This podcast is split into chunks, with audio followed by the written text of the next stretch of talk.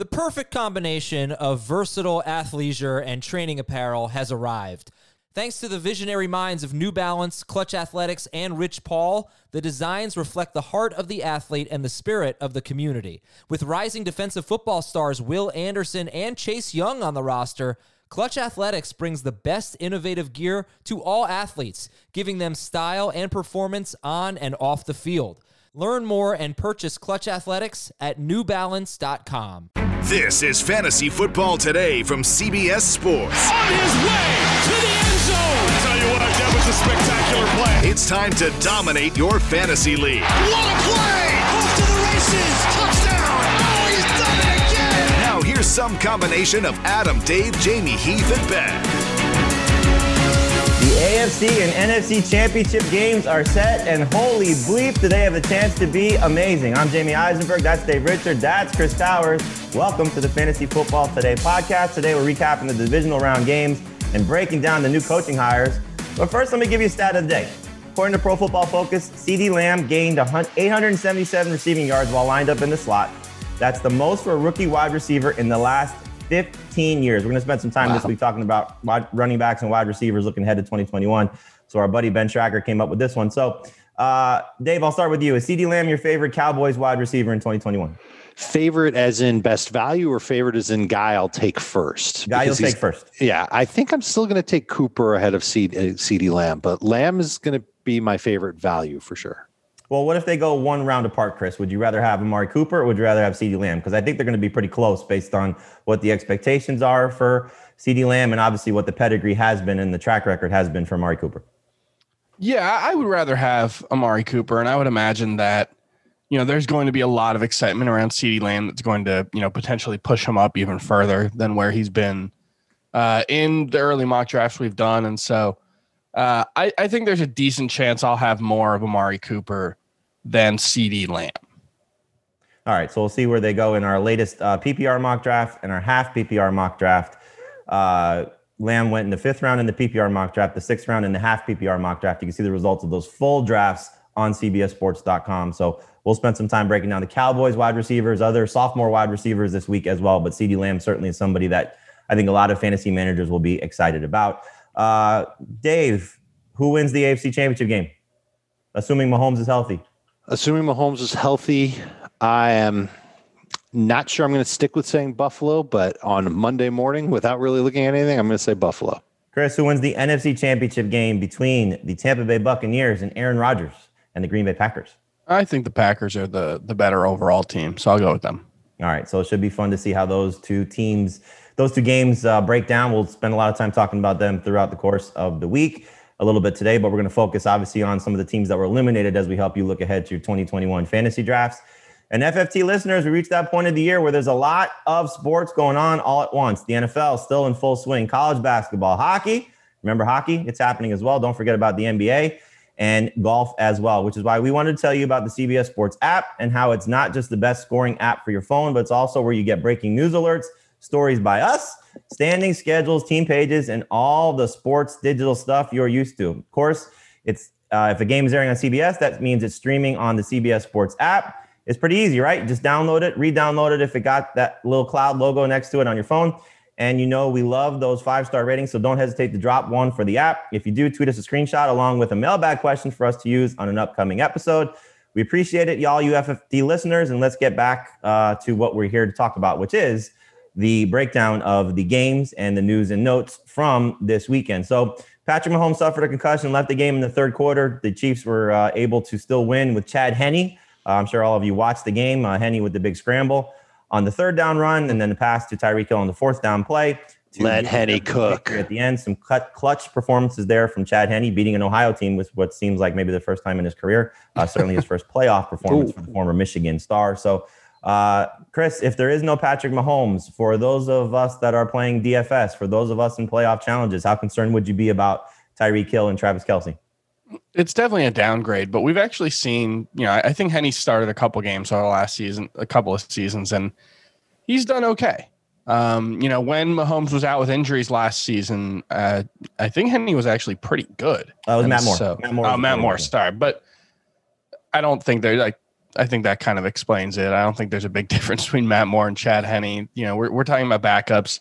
The system's really strong. The skilled players are really strong. I think uh, he would be fine. You know, I think the offense would mostly keep humming. Obviously, it's a huge downgrade. He's not nearly as good as Patrick Mahomes, but uh, they'll still make an effort to get those guys the ball. Andy Reid is, you know, I think the best offensive coach in football. So those guys will all still be worth starting, even if maybe they're they're not quite as sure thing uh, as they normally would be.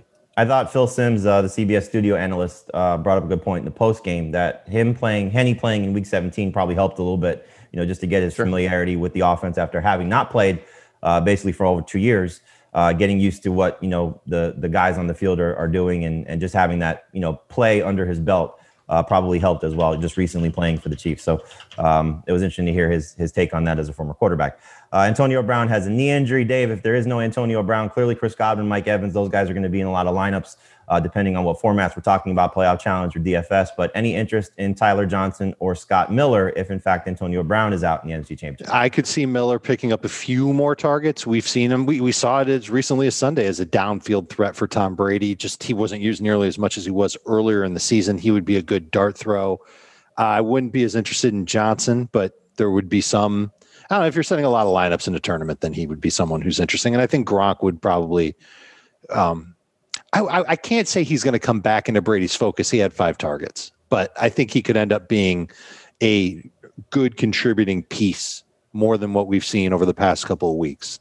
If Finally, his no first AB. playoff catch. Yeah, Gronk had his first playoff catch. Cameron Brate's been a Ever? big offense the last couple of weeks. So Brate is somebody I think you should have some interest in as well. And Scotty Miller had two targets, one big play down the field. Tyler Johnson had the one target. Uh, both those guys are going to be interesting for 2021 because if Chris Godwin and Antonio Brown leave, and Brady is still there, Johnson and Miller could be the two and the three in this offense, and they would be very exciting as late round fantasy options, depending on how this offense looks. If they don't add anybody else to this receiving corps, and the same thing maybe with Cameron Brate, with the way that Tom Brady is leaning on him right now. If in fact Gronk does not come back in 2021, but they still have one more game to play, so we'll see how that goes for them.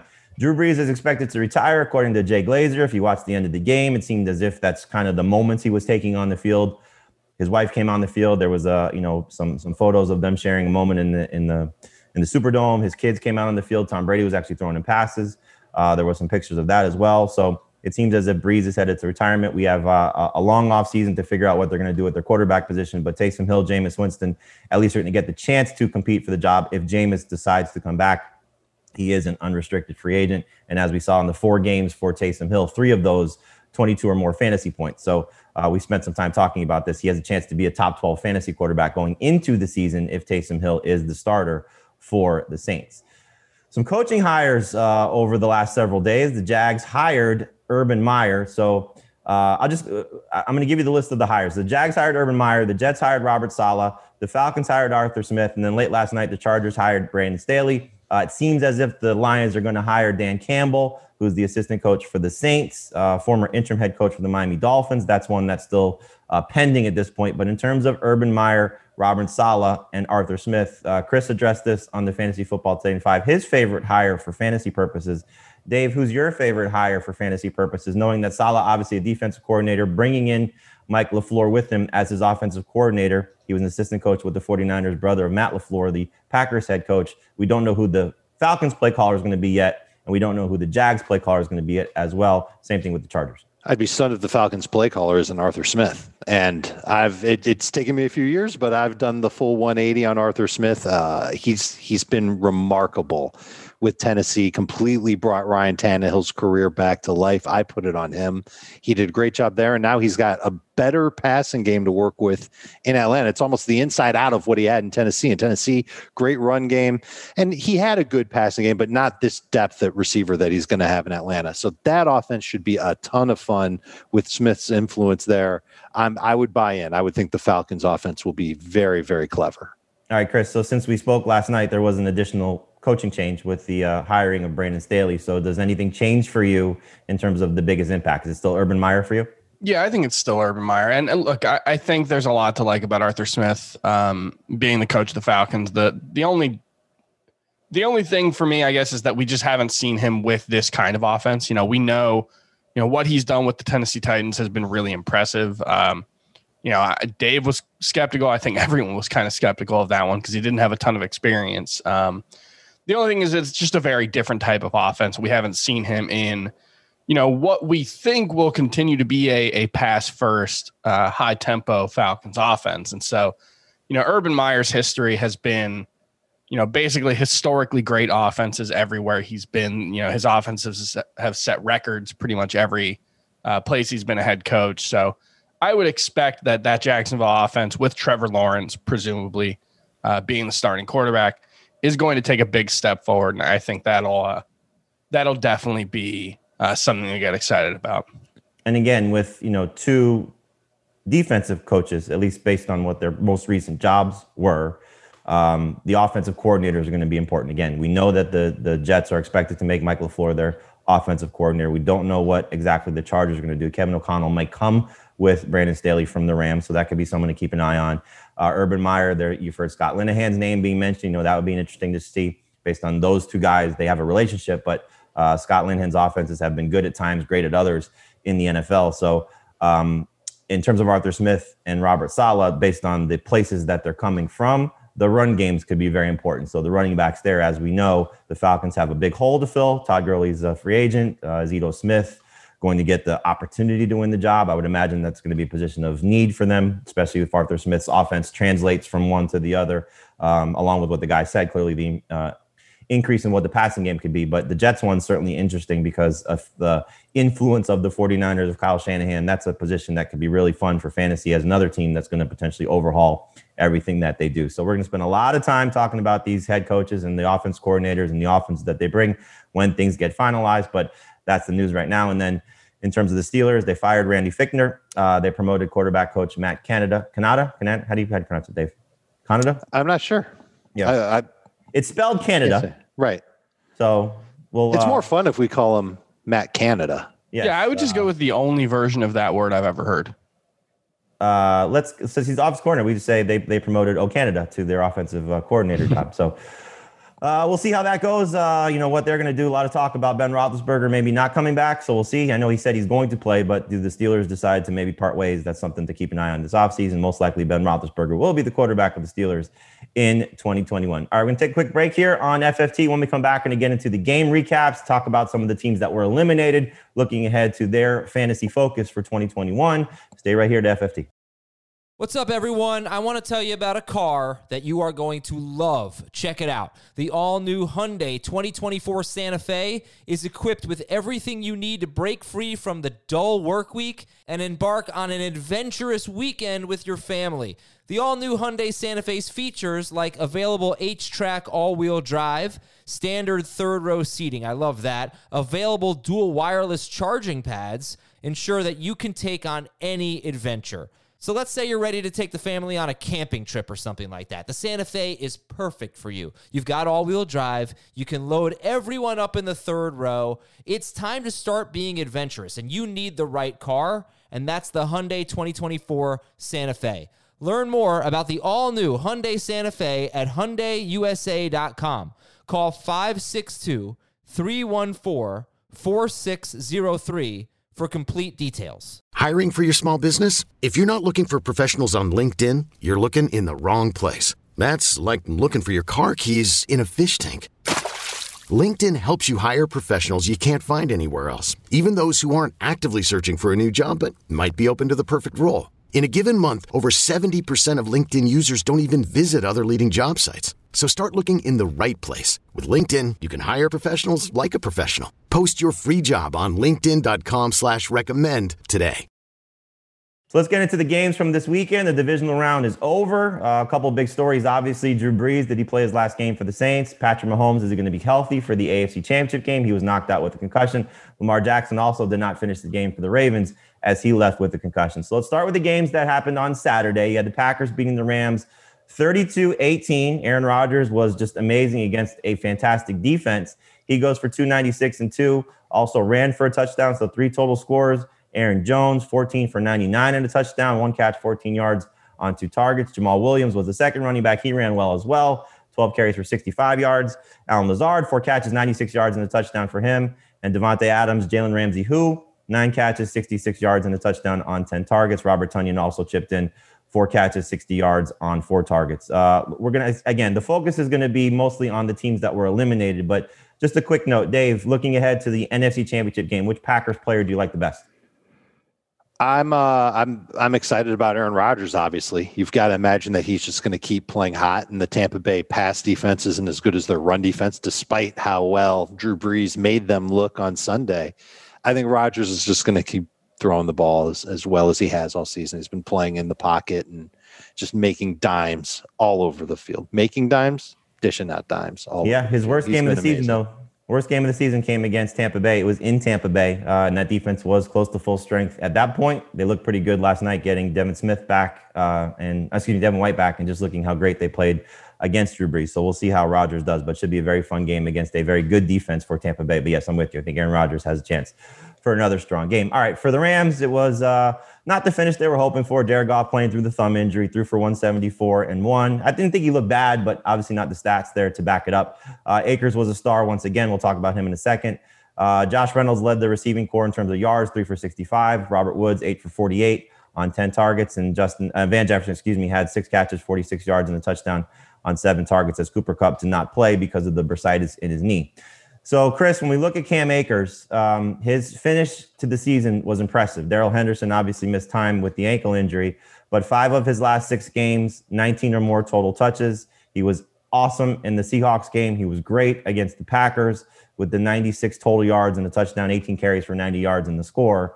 Has he now moved into the second round for you based on what we've seen, knowing what this offense is trending after, especially um, Sean McVay saying after the game on Saturday and then basically doubling down on Sunday, he doesn't seem fully committed to Jared Goff. Uh, he was asked, "Is Goff your quarterback for next year?" And he said, "As of right now." And then he kind of said, "We're going through the evaluation process for everybody." So this feels like it's going to be a very run-heavy team for the Rams, regardless of who the quarterback is next year.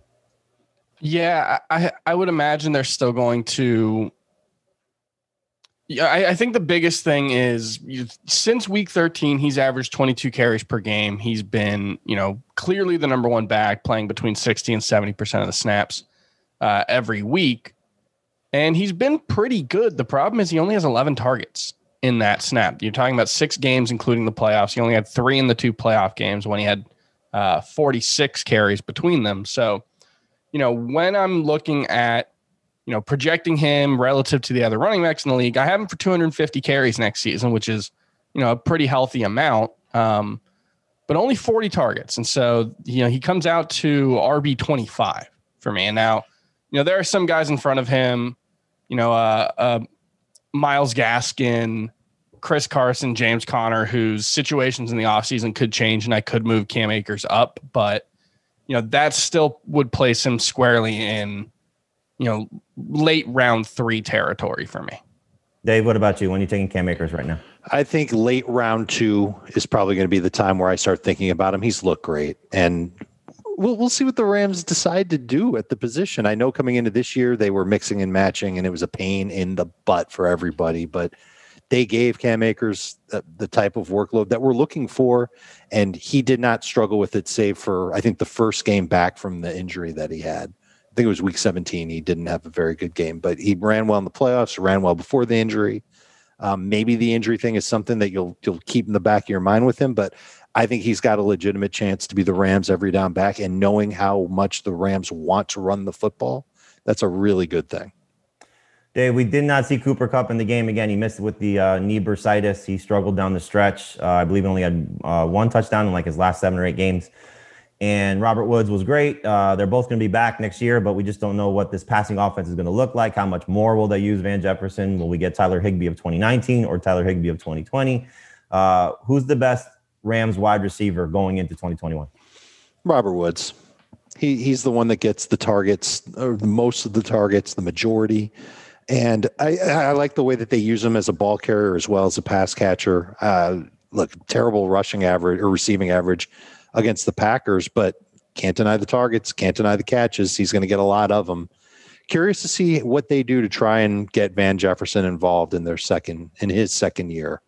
Um, as the third receiver in that offense, he could take numbers away from both Kupp and Woods. He he impressed. he, not a lot of playing time this year. He usually needed somebody to be hurt in order to get on the field, but when he did play, I thought he looked pretty good. He's going to be a fun late round pick to consider in drafts this coming summer. Chris, you share the same sentiment. Robert Woods over Cooper Kupp. Yeah, I have them separated by two spots uh, in my rankings, so I, I, think it'll continue to be a one A one B uh, thing. I think Kupp actually had slightly a higher target per game average, but you know, with the 24 carries Robert Woods had, he was, you know, uh, had more touches for the season and per game. So uh, I, I, give Woods a slight edge, but they're both like right around 1,050 yards in my projections. Cooper Kupp averaged 13.9 PPR points per game in 2020. Robert Woods 15.3. So Woods was better in 2020. Probably will be better once again in 2021. Let's move on now to the Bills and the Ravens. Bills winning that game 17 to 3. Lamar Jackson again suffering the concussion in the game. Who knows how things would have finished for them? It's uh, just an unfortunate situation for the Ravens as they moved the ball, but they couldn't score. Missed field goals for Justin Tucker. The win clearly was a factor for him. But uh, the score is what it is as the Bills advance to the AFC title game. Josh Allen goes for 206 and one, uh, three rushing yards on top of that. Not the best performance for him, but still getting the win. Devin Singletary it seemed like he didn't carry the ball at all in the first half. One carry, five yards, three catches for 12 yards on three targets. Stefon Diggs was a monster once again, eight catches, 106 yards, and a touchdown on 11 targets. And John Brown bouncing back after his catchless game in the wild card round goes eight for 62 on 11 targets. Meanwhile, Cole Beasley, no catches on two targets. Uh, Chris, I'll ask you this one. The favorite player for you for the Bills, maybe a little off the radar, not necessarily Josh Allen or, or Stefon Diggs. Who's the, the next guy you'll be looking at if you're playing DFS in the championship round?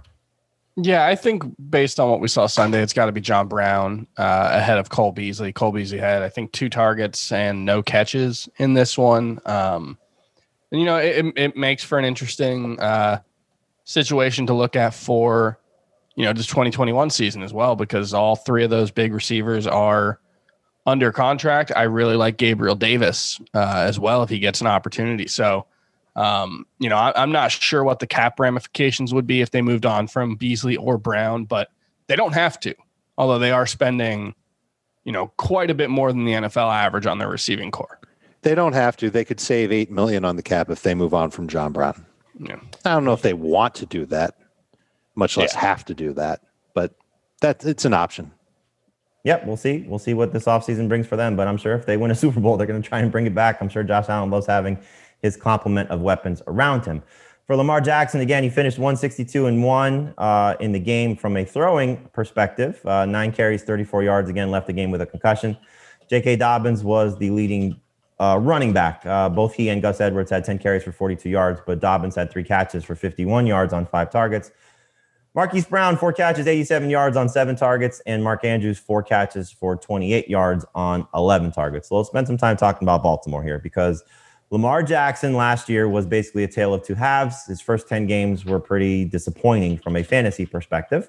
He uh, averaged in his first 10 games 20 point, let's see if I have it right, 20.1 fantasy points per game in his first 10. His final five games, however, he was at 30.6 points per game. So he closed the season as a monster, finishing with an average of 25.2 points per game. Down from his 2019 season when he was the NFL MVP, which was at 32 and a half fantasy points per game. We spent a lot of time in the offseason last year talking about one of the best performances ever for a quarterback in fantasy. So, uh, Dave, which Lamar Jackson are we getting in 2021? Are we getting the guy who closed the season like we saw? Are we getting the guy that may be tinkering with some things in the first half of the season where he wasn't running as much, wasn't as productive? Which Lamar Jackson do you expect next year? I expect that we get the Jackson from the second half of the season. I think the coaching staff, which by the way should remain intact in Baltimore, I don't think they're going to move on from Greg Roman, and I don't think Greg Roman's going to get a job after he was a hot candidate a year ago. This time, I, I, think that having that brain trust there, they've realized what Lamar Jackson is, what his strengths are, what his weaknesses are. They're going to cater to those strengths. There's no question about it, and so he's still going to be. A, a, good contributor as a passer. this is so weird to say about a quarterback, but it, it's the rushing that they're going to rely on. I think they should. Their offensive line had some injuries this year, and they were still doing a great job running the football in terms of efficiency and effectiveness. I think that you're going to see Lamar Jackson continue to have that role. And I wouldn't be surprised, Jamey, if the Ravens add another receiver. I don't know if it'll be in the draft. It might be in free agency, but someone else to stretch defenses thin and just put them in an absolute bind when it comes to defending the run against the Ravens. I think you're going to see Antonio Brown's name mentioned just because of what the last offseason was, where those guys were throwing a lot together and the Marquise Brown connection. Marquise Brown and Antonio Brown are cousins. I would like to see them be aggressive and go get an Allen Robinson. I don't think that Yeah. would be great for Robinson's fantasy value, but it would certainly help Lamar Jackson. And as we saw with Stefon Diggs going to Buffalo, that made Josh Allen a much better player. Maybe the same thing happens for Lamar Jackson as a passer as well to get an established veteran player in his prime, as opposed to let's say a Dez Bryant who is coming at the end of his career that didn't contribute very much. Um, Could I give you two more names? Sure. Well, Golladay is a free agent. I, I would imagine the Lions are going to franchise him, but if they don't, that would be interesting to Absolutely. add him Great to that call. offense. And what about T.Y. Hilton, who did finish 2020 strong? Yeah, but I, I mean, I don't know if a 32 year old guy at this point is the is the answer. He'll help. He'll absolutely help, but I don't know if he's the answer. Like, I want to see somebody that's like Golladay's perfect. Robinson is perfect. You know, uh, Antonio Brown's not perfect, but again, I'm just you know the tie-in is is there. So I think that's something that you can see them doing. He's, he's probably going to be cheap by comparison to certainly Robinson and Golladay. Hilton All right, might Chris, be too. uh, I'm going off script here. Uh, uh, Schragger wants us to talk about Marquise Brown, but we got to talk J.K. Dobbins because I know you're not very uh, uh, fond of you're fond of him, but you're not uh, as as probably excited as him as as maybe a lot of other people are. So tell us what your concerns are for J.K. Dobbins, who had the 10 carries, 42 yards, was involved in the passing game for what seems like the first time forever. Um, three catches for for 51 yards. So tell us about uh, your concerns with Dobbins next year. Yeah, it, it comes down a lot to you know the fact that he hasn't been used much in the passing game, and really the, the Ravens haven't used their running backs much in the passing game at all. I think in the last two regular seasons combined, 2019 and 2020, there have been 101 targets total to running backs for the Ravens. That's it's a really low target share on an offense that doesn't throw the ball much. So uh, I, I think that's an issue, and that'll happen when you're playing with a scrambling quarterback. Lamar Jackson just doesn't dump it off to his running backs very often. The bigger concern for me, and it's going to depend on what the Ravens decide to do in free agency, but you know, Edwards or, or J.K. Dobbins has basically been one A in the running game Yep. among the running backs. Obviously, you know, it's more like 1B and Lamar Jackson's 1A more often than not. But, you know, for a guy who's been as productive as Dobbins has been, as who's looked as good as he has been, who's had the nose for the end zone that he's had, you know, he's had, I think, about 12 or 13 more carries than uh, Gus Edwards over the last five weeks. It's basically been, you know, Edwards gets nine carries, Dobbins gets 10. This week it was 10 for both of them. Uh, and it was a trend that we saw continue in the playoffs. And you would think, you know, when the games matter more, if they think J.K. Dobbins is this massive upgrade that I think a lot of us do, they would use him more. And that just hasn't been the case. And, you know, really, I think there have only been four instances over the last two seasons where a Ravens running back has more than 15 carries in a game. Dobbins was excellent in fantasy down the stretch, but, you know, it required him getting into the end zone every single game. We saw in this week, you know, he didn't get into the end zone, only 42 yards on those 10 carries, the 51 yards in the passing game on three catches. That's really nice, but that's not going to be part of his game. And so, you know, he really does need to either, you know, average 13 to 15 carries per game or score a lot of touchdowns to be, uh, you know, an impact fantasy player. And I think the more likely outcome is he's more like a number two RB, and for me, more like a, a low end number two. So where is he? You, you said Akers is 25. Where does he compare to Akers?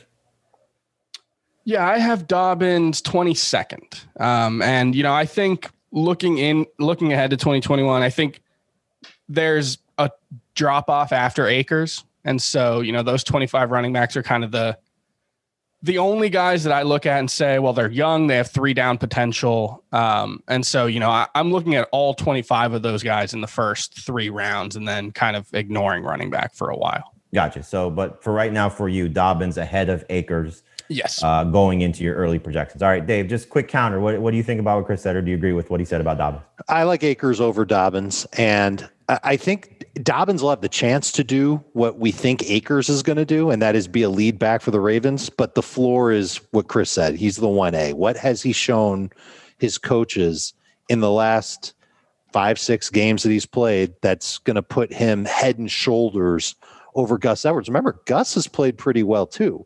So the Ravens probably feel real good about where they're at with their run game. I talked about their offensive line already, how it was good at toward the end of this year. Uh, maybe the center shouldn't be included because he can't snap the ball the right way, but everybody else on that offensive line did a pretty good job, and they're going to get guys back. They're going to add pieces to it. I think there's upside for J.K. Dobbins yeah. to be really, really good, and and I like the touchdowns that he's had. Uh, but Chris is right.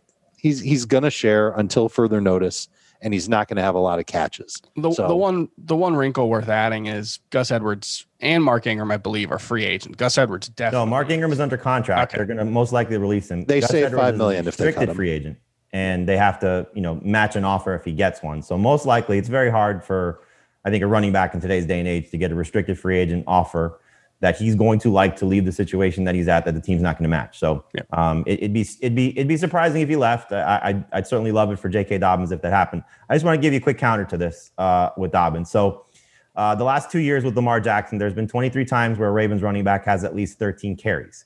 The average for those games for that particular running back is 14.7 PPR points. In 2020, in 2020, in 2020, uh, 14.7 PPR points would have been the 15th running back in PPR. So if he just gets to that number, which is basically 13 carries, I think is realistic for him. I don't think it's going to be much more than that. I don't think it's going to be dramatically less than that. And as we noted, 10 carries in a game where they were down two touchdowns, where their quarterback was lost. I think if they're, if they're playing with the lead, which as we've seen more times than not, they're a winning football team, he's probably going to be in that 13 carry range. So basically 14.7 points puts him around RB 15 in PPR, a little bit better in non PPR. And in his final five games, he averaged 16.2 PPR points per game. Now, again, that was touchdown dependent. He scored seven touchdowns to close the season, including the playoffs. But in three of those games, he had at least 13 carries. So that's kind of the number you're looking at there for him. And I don't think you're going to see Dobbins drafted in the first two rounds. I think we're going to see round three is kind of the spot where he settles. Maybe late round two. I think Dave, you did that in the half PPR league. Um, non PPR, it's probably a little bit better as well. But I do think that a full off season, what they do, they don't throw to their running back so much, but we know running quarterbacks open up so many running lanes yeah. for those guys. And so he's going to be one of these interesting players. I, have I've said this before. He's not Derrick Henry or Nick Chubb, but he's similar. If he got the same workload as those guys, he'd be outstanding. Being that caliber of player. But right. based on the workload, that's what puts him basically two rounds behind those guys. So J.K. Dobbins is going to be interesting to see what they do in terms of their backfield going into he's next season. All right, let's move on. Hell of a talent. Chiefs. Chiefs 22, Browns 17. Uh, great season for Cleveland. Uh, we'll talk about them in a second. Uh, Mahomes again left the game with a concussion. We spent some time talking about that. Go back to the top of the show if you want to hear about uh, our thoughts on Chad Henne and the Chiefs' options in the AFC Championship game for those of you playing in DFS or Playoff Challenge leagues. If in fact Henne will still help those guys in terms of Tyreek Hill and Travis Kelce, Darrel Williams. Uh, I thought he had a chance to be the best Chiefs running back going into the week. He finished as the best Chiefs running back. Le'Veon Bell is an afterthought at this point without Clyde Edwards-Helaire playing with that ankle injury. Darrel Williams goes 13 carries, 78 yards on the ground, four catches, 16 yards on four targets. Uh, great to see him performing at that level. Uh, Tyreek Hill and Travis Kelce both go over 100 yards. Kelce scoring a touchdown on his 11 targets. Tyreek Hill had 10 targets in the game. And Mecole Hardman filling in for Sammy Watkins goes four catches, 58 yards on four targets. So there's the Chiefs. Uh, again, same question. So uh, just to kind of uh, tie this back in, Dave, if Darrel Williams starts again or no Clyde Edwards Helaire, how much interest do you have in him taking on that Buffalo defense, which was pretty good against that Ravens ground attack, though, uh, last week? They were pretty good against them, but uh, any running back that's going to get 60 plus percent of the snaps, he might have had way more than that. I don't know what the playtime percentage was for him, but he played a lot. He did good. And I would imagine that he would be a very useful starter in any of these playoff challenge leagues and in DFS. Although I also would imagine his price would go up considerably in DFS based on what happened on Sunday. And Edwards Helaire was trending in the right direction, could have a shot to play in the AFC Championship game. So just something to keep an eye on if, in fact, he is able to go as the Chiefs take on the Bills. All right. So for the Browns, Baker Mayfield, 204, 1 and 1, just a bad interception, bad read. Tyrann Mathieu picking him off in the game there, uh, but he played pretty well otherwise. Nick Chubb, 13 carries, 69 yards on the ground, two catches for four yards. He had two bad drops. It was on the same drive. Uh, so just an unfortunate situation for him. Kareem Hunt, I thought he'd be much more involved in the passing game, but he did score on the ground, six carries for 32 yards, did have one catch uh, for two yards on one target. Rashard Higgins, uh, another tough play, uh, five catches, 88 yards on seven targets. He was one yard away from scoring a touchdown. Daniel Sorensen knocking the ball out ended up being um, a touchback for the Chiefs, and uh, that, that call is just so outdated at this point. They really Don't you think that they they should retain possession where the ball was fumbled? Um, I What- mean, what, you- look, what's the- the, what should the new rule be? you know, it, it's it's hard not to penalize the offense for losing the football. Um, you know, so the the you know the the idea obviously, and I was listening to Kevin Stefanski after that. He said we preach all the time. I guess he tells his team don't stick the ball over because only bad things can happen. You know, some Right. teams have different approaches to it.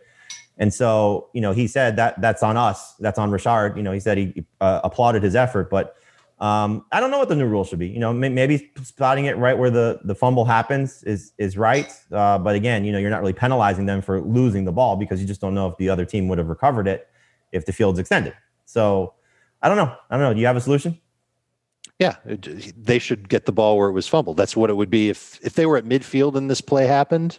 Who gets the ball? The ball's fumbled out of bounds. It stays with the offense. It should be a touchdown. Let's treat it like every other fumble. If it goes out of bounds, you get it where it goes out of bounds. If it goes out of bounds in the end zone, you should get a touchdown for This, it. g- this I game will wanna turn see- into bowling. I want to see players at, at the five yard line just chucking the ball forward. Right, right, right, Let's right. do it. Let's see an increase in scoring. Come on. Yeah, well, Chief, Chiefs benefited from that one. Uh, great play by Daniel Sorensen as well, although there was a lot of talk about helmet to helmet on that play, also as he knocked the ball out. So just a lot of uh, a lot of stuff going on with that play there to uh, help the Chiefs hurt the Browns. But in any event, uh, that's the running backs. Higgins goes five for 88 on seven targets. He now heads into free agency. Uh, Jarvis Landry scored a touchdown again on 10 targets, but only seven catches for 29 yards. Uh, David Njoku, four catches for 59 yards on five targets. And Austin Hooper had a great catch uh, in the fourth quarter to, I believe, set up the Kareem Hunt touchdown, but did not have a great game overall as Hooper had two catches for 16 yards on three targets. So the way the season started is how the season ended for Austin Hooper. So let's talk about the Browns' ground attack. Nick Chubb, Kareem Hunt.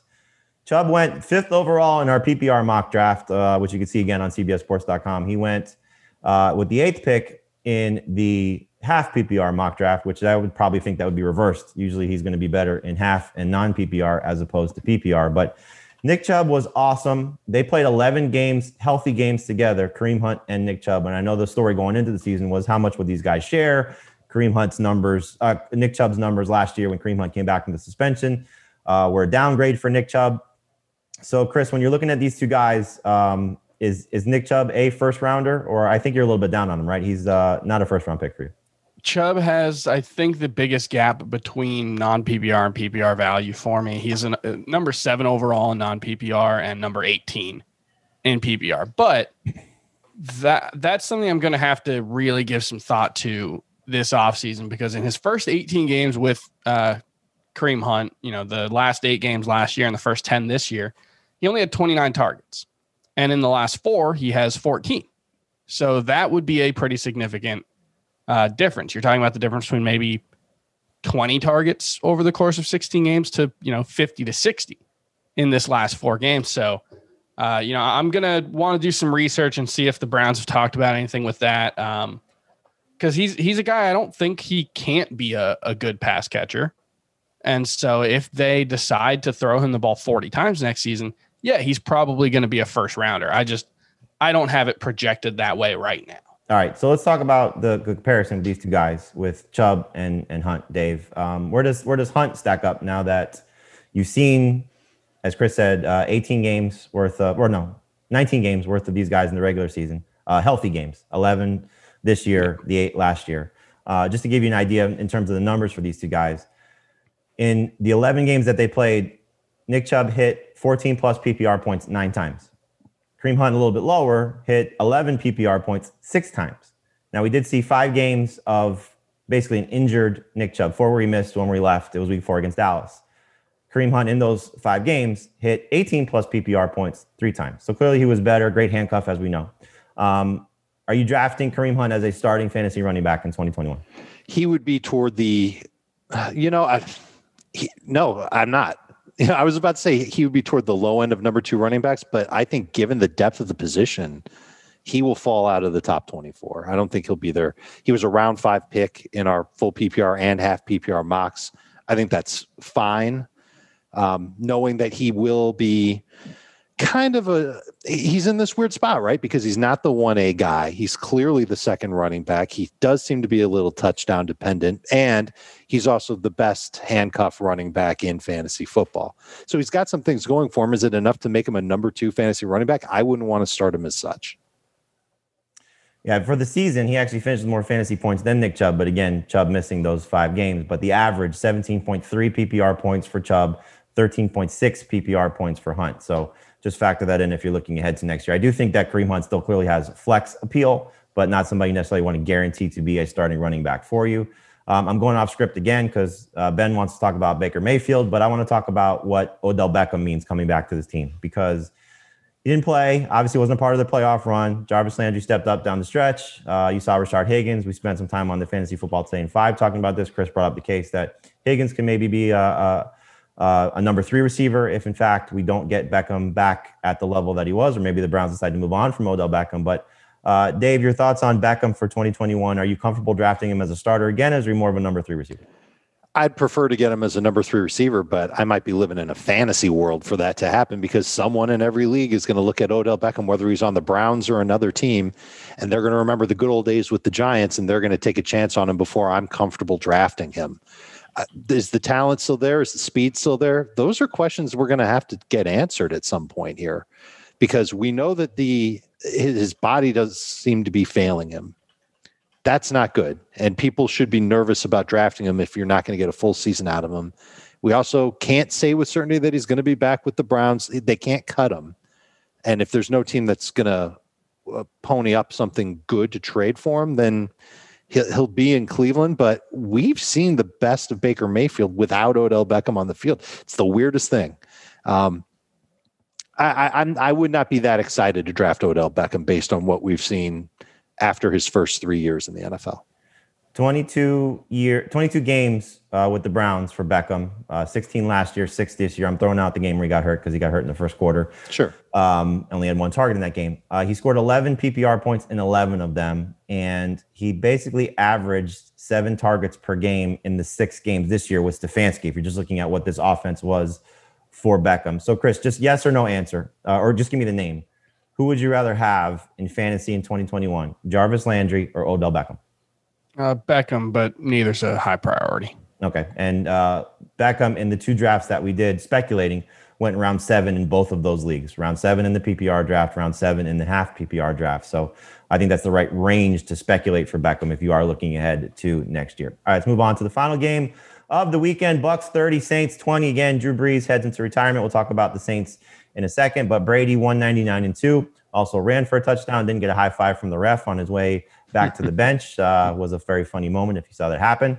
Playoff Lenny, Leonard Fournette, 17 carries, 63 yards, five catches, 44 yards, and a touchdown on six targets. Uh, he has been fantastic in the playoffs in his career, going back to the Jacksonville Jaguars run in 2017, I believe, 2016, 2017. I don't remember which year it was. The uh, the Blake Bortles year where they had that uh, uh run to the AFC Championship game. But he was great then. He's been great so far for Tampa Bay as well. Ronald Jones returns from the quad injury, 13 carries, 62 yards. He did have one target, didn't have catch. Cameron Brate, four for 50 on five targets. Chris Godwin, four for 34 on seven targets. Mike Evans scored a touchdown, but he was locked down by Marshon Lattimore. Only had that one catch. It was a three yard score. And Antonio Brown dealing with that knee injury, one catch for 10 yards on three targets. All right. Uh, same question. Uh, Chris, I'll ask you this one. Uh, the uh, non obvious, or let's go with the running backs. Which running back would you prefer going into the NFC Championship game? A healthy now Ronald Jones or a more productive Leonard Fournette for two games? I think if Ronald Jones is healthy, and he he did leave this one briefly in the second half, uh, limped off. I think you probably still have to view him as the better option if you think it's going to be a close game. Because what we've seen this season is when they've had the chance to run the ball, it's usually been Ronald Jones for the most part. Uh, Fournette has played better in the situations where they had to pass the ball, but you know, given that it's the Packers, it might be Fournette uh, in a game where he gets four or five targets because they've they've been more willing to use him uh, as the dump off in the passing game than than Ronald Jones. It's going to be interesting to see what they do, but I do think Leonard Fournette, with the weight of these running, uh, he seems to be the preferred option. I was curious to see who would start the game. It was Fournette. Uh, Ronald Jones looks explosive. And the one thing that you heard on the broadcast, Bruce Arians saying to the broadcast team that they were concerned about Ronald Jones opening up. You, you mentioned when he left the game, it was on mm-hmm. a breakaway run.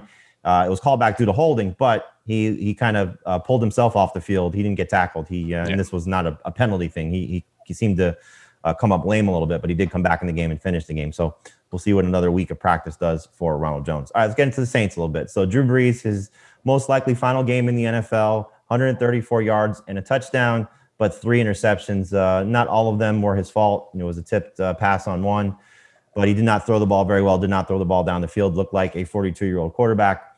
Uh, Alvin Kamara didn't have a great game either by comparison to what we typically see from him 18 carries, 85 yards, three catches for 20 yards on six targets. Tre'Quan Smith scored two touchdowns. One was on a uh, nice trick play from Jameis Winston. Remember, Taysom Hill did not play in this game, uh, but Tre'Quan Smith, three catches, 85 yards, uh, and the two scores on three targets. Emmanuel Sanders, six catches, 48 yards on nine targets. Jared Cook with a costly fumble. He had five catches for 28 yards on six targets. And Michael Thomas did not have a catch as he dealt with Carlton Davis. Uh, four targets for him, no catches there. So let's start with Michael Thomas because uh, there's some, you know, hearing some things from some people around the team that he's not happy uh, in New Orleans. Uh, we know what this year was for him. He started the season with the ankle injury, punched his teammate, got suspended for a game, had to deal with Taysom Hill. I don't know how much that plays into it, and then was placed on injured reserve in the final three games. He signed a mega deal last uh, last season, um, but may not be happy with Drew Brees leaving and the quarterback situation being what it is. But for now, expect him to be back with the Saints. So Dave, is Michael Thomas still a top five fantasy receiver going into 2021? Let's assume Taysom Hill is the quarterback for this scenario here. No, he's not. He's he'll be he'll be a, a, a, top 12 receiver, but he won't be a top five receiver. I just think that the downgrade at quarterback uh, is is going to hurt him enough. We know that he didn't even score a touchdown. He didn't play a lot in the regular season, obviously, and we don't know how bad the high ankle sprain held him back this year. But I, I think you have to write it off, but at the same time, you have to worry about what the quarterback situation is going to be in New Orleans and what that means for Michael Thomas. If it's Taysom Hill, uh, yeah, I'd I'd be nervous to count on him as a big time fantasy receiver. If they do something crazy, like yeah, they they trade the world for Deshaun Watson or something like that, maybe they get Matthew Stafford, then of course I'll I'll veer back the other way and say that Michael Thomas will have a great year. But I'm uh, I'd be nervous to draft him as a top five type of receiver. So Chris, he played four games with Taysom Hill. He played the, the four starts that Taysom Hill had. He averaged 15.8 PPR points in that game. Two of those games, he hit 19 PPR points. Two games, he went over 100 yards receiving. Uh, the target share was certainly slanted in his favor. He had three games with at least eight targets in those four games for Taysom Hill. But at 15.8 PPR points per game, he would have only been the number 14 receiver in 2020 based on points per game. So is that the ceiling now for Michael Thomas, or do you think that's the floor, knowing that Taysom Hill full off season if in fact he's a starter. Uh, but a healthy Michael Thomas getting back to the target share maybe that we saw in 2019. Do you think you get back to somewhere close to that level, or is that guy never going to show up again? Yeah, I mean, he had a 45% target share in the games that Taysom Hill played. That that one game where he only had four catches for 50 yards on six targets, that was the game they only threw the ball 16 times. Uh, they made a point of focusing on Michael Thomas more in the passing game with Taysom Hill and it makes sense. He's a he's a great sure-handed target. He's someone you can you know throw the ball to on short routes, and he can make something happen with them. And that's what they did with Taysom Hill. So, you know, his 16 game pace in those four games was 120 catches, 1370 yards. I think most people would be kind of shocked by that. And you know, you said what 15.8 PPR points.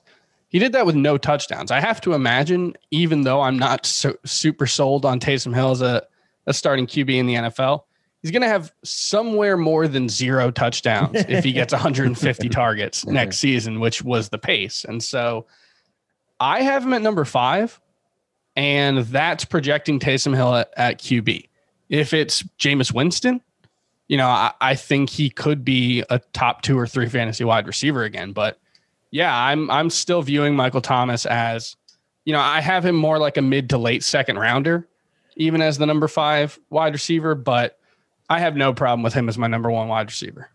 And just to give you an idea of our early rankings, these are all on the site, our top 12 wide receiver rankings. He's number six for me, number seven for Dave, number five for Heath, and number five, uh, four for you, Chris. So the interesting one for you is taking Thomas over Tyreek Hill. So you're buying back in clearly to Yeah. Thomas as of I've now. adjusted over- that one, and, and Hill's a little higher now. Gotcha. All right. So at least the uh, the, the rankings that you'll see, we'll see Michael Thomas over Tyreek Hill, but Chris would go with Tyreek Hill over Michael Thomas now. So uh, this is going to be an interesting team to, to keep an eye on. But is there anybody else? Because you know Kamara is going to be a top five overall pick. You know Michael Thomas, as we said, will be uh, most likely a second round selection at worst. Jared Cook heads into free agency, so maybe Adam Trautman falls in this category. Tre'Quan Smith is somebody that's going to be interesting. We'll, we'll, we'll eliminate the quarterbacks because I think Taysom Hill might be the third player drafted uh, if he is the starting quarterback there. But is there anybody else? And I'll just leave this uh, open to both of you. Dave, you start first. Is there anybody else you're looking at and saying, with a late round pick, I'm taking this Saints player? You mentioned Troutman. I'm excited about him. Uh, big body, moves well at tight end. We saw a sprinkle of him this year. Didn't really do a whole heck of a lot, but they're going to move on from Cook, and there's a good opportunity for Trautman to step up. I, I would like it better if Jameis were the quarterback in that situation rather than Taysom Hill. We'll see what happens. And and for the record, if Jameis is the starting quarterback, he would be that third guy drafted in New Orleans and Sure. not Taysom Hill. So th- whoever that quarterback is, that's your third guy on on New Orleans. And I wonder what we get out of Deonte Harris. Does he get an opportunity to play more on offense? He's clearly got some good speed. This offense will need that, especially if they let Tre'Quan Smith walk in free agency. Um, there, there could be something there as well, where in deep, deep, deep leagues, maybe this is something for the dynasty leaguers out there, where Deonte Harris is somebody who could be worth speculating on over the next couple months. Chris, anybody for you? Uh, there will be a top 12 quarterback in New Orleans for fantasy. If it's Taysom Hill, there's nobody else that I'll be interested in drafting. If it's Jameis Winston, uh, I think both Tre'Quan Smith and Deonte Harris will be very interesting uh, late round flyers because you know we know Jameis Winston has produced the kind of offenses that can lead to uh, several fantasy relevant wide receivers. So th- that it all depends on who the quarterback is. And there could be somebody we're not talking about. Uh, Jameis again is an unrestricted free agent. He could certainly decide to leave. They may, you know, decide they're going to completely change their focus and draft a quarterback and, and go with a rookie, or they may, as uh, as Dave alluded to, you know, maybe we see Deshaun Watson or um, or, or Matthew Stafford or one of these. You know, Matt Ryan could be available too. You know, you, you, the Falcons may decide to move on. There could be a veteran guy that surprises us and is the new quarterback for the Saints in 2021. But most likely, it seems as if the four game sample size without Brees with the rib injury that Taysom Hill is probably the leader to be the quarterback replacing Brees, who hasn't officially retired yet, but that seems to be the way that is trending. All right, let's get into some emails here. Thank you for sending them to us. Uh, fantasyfootball at cbsi.com is the address. Joe in New York wants to know, dear Dave, Jamey, Dave, Heath, and Mr. Paternity Leave. I'm assuming that's Adam, not you, Chris. So, Uh, yeah, no children yet. just uh, Joe just acquired an orphan dynasty team in a PPR tight end premium super flex league. He wants to start a rebuild. What should they be asking for in trade for Travis Kelce? Dave, I'll give that one to you. You're going to want to get a starter, potentially a tight end starter to replace Travis Kelce, plus a first round pick in the rookie draft. And that's at a minimum with those two. It depends on how good the tight end is that you get in place of Kelce. And it's easy to say, well, ask for everything. It's Travis Kelce. He's going to be awesome. He's also, what, 32? Yeah. He So- will be 32. Right. So I'm how many more years are we going to get of Travis Kelce as a dynamite fantasy tight end? That's going to be the argument that someone's going to use against you in, in a trade talk, but he still has value for at least the next two seasons, I would imagine.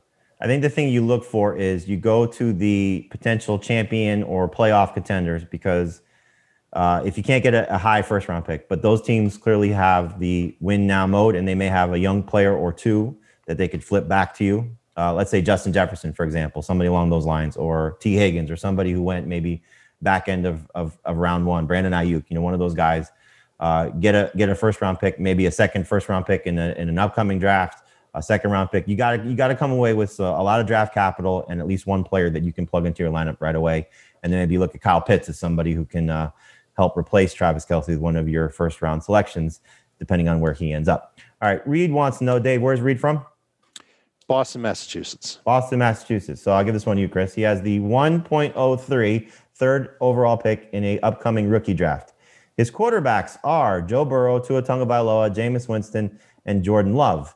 Let's assume because we don't have the format here. Let's assume it's a two QB league. Uh, is 1.03 too early for Trevor Lawrence, knowing that you have Burrow, Tua, and potentially Jameis Winston for the upcoming season? But would you pull the trigger on Trevor Lawrence there if he's available? I probably wouldn't be uh, willing to do that. It's not too early. I, I don't think 103 is too early for Trevor Lawrence in a vacuum, but given that you've already invested so much in Joe Burrow and, and Tua Tagovailoa, uh, I, I think you've still got a pretty good chance of coming away with a starting fantasy quarterback from that group, especially with Jameis Winston, uh, you know, potentially finding a starting job. It just it doesn't seem like the best. You know, this isn't the NFL where quarterback is like the only thing that matters, and so you if like I think it would be fine if the Dolphins drafted a quarterback at 103 and kept Tua. It's not the same in fantasy, even in a dynasty league. Um, so no, I, I wouldn't do that in your situation. I guess the only counter to that would be is you'll know Jameis's status before yeah. you have to do your rookie draft because he will have had a team by then, presumably, unless it's Cam Newton's situation where he just holds out and doesn't get a job until in the summer. But I'd like my team a lot better, two quarterback or super flex, if I know I have Joe Burrow and Trevor Lawrence as opposed to Burrow and, and Tua, especially with Burrow coming off the ACL tear not knowing that. Yeah, I mean, with Burrow, Tua, Winston, and Love, there, there's a decent chance you don't have a Week One starter out of this group right now. So that's also a concern for 2021. But I, right. I would still pass on QB at 103. Yeah, uh, again though, those those formats, it's hard not to have yeah. a, a, good stable of quarterbacks. Yeah. You could always trade Tua or Burrow, you know, or Lawrence, you know, depending on what happens. Uh, for some pretty good players in return. All right, Sam in Denver wants to know keeper question: Jonathan Taylor in round four or Justin Jefferson in round sixteen? Just give me the name. We don't need any analysis, so both you guys can answer. Dave, I'll start with you first. Jonathan Taylor in round four, Justin Jefferson in round sixteen. That's tough. I uh, I think I can't resist Jefferson in sixteen. That's Jefferson for me could be the, the next great wide receiver in the NFL after what we saw from him in his rookie season. Uh, hard to pass on Jonathan Taylor in round four, but the value yeah. of Justin Jefferson is just too good. So, congratulations, Sam in Denver. You should have a great wide receiver for 2021. All right, guys, great job. Uh, we'll be back on Tuesday to get more into our running back and wide receiver outlooks for 2021. We obviously have fantasy football today in five as well and we'll give you the updates throughout the week heading into the AFC Championship game and the NFC Championship game. Hopefully, we'll have a healthy Patrick Mahomes for the Chiefs get a fun matchup between Mahomes and Josh Allen. I'm Jamey Eisenberg. That's Dave Richard. That's Chris Towers. Thank you for listening to Football Today. Gotta go back.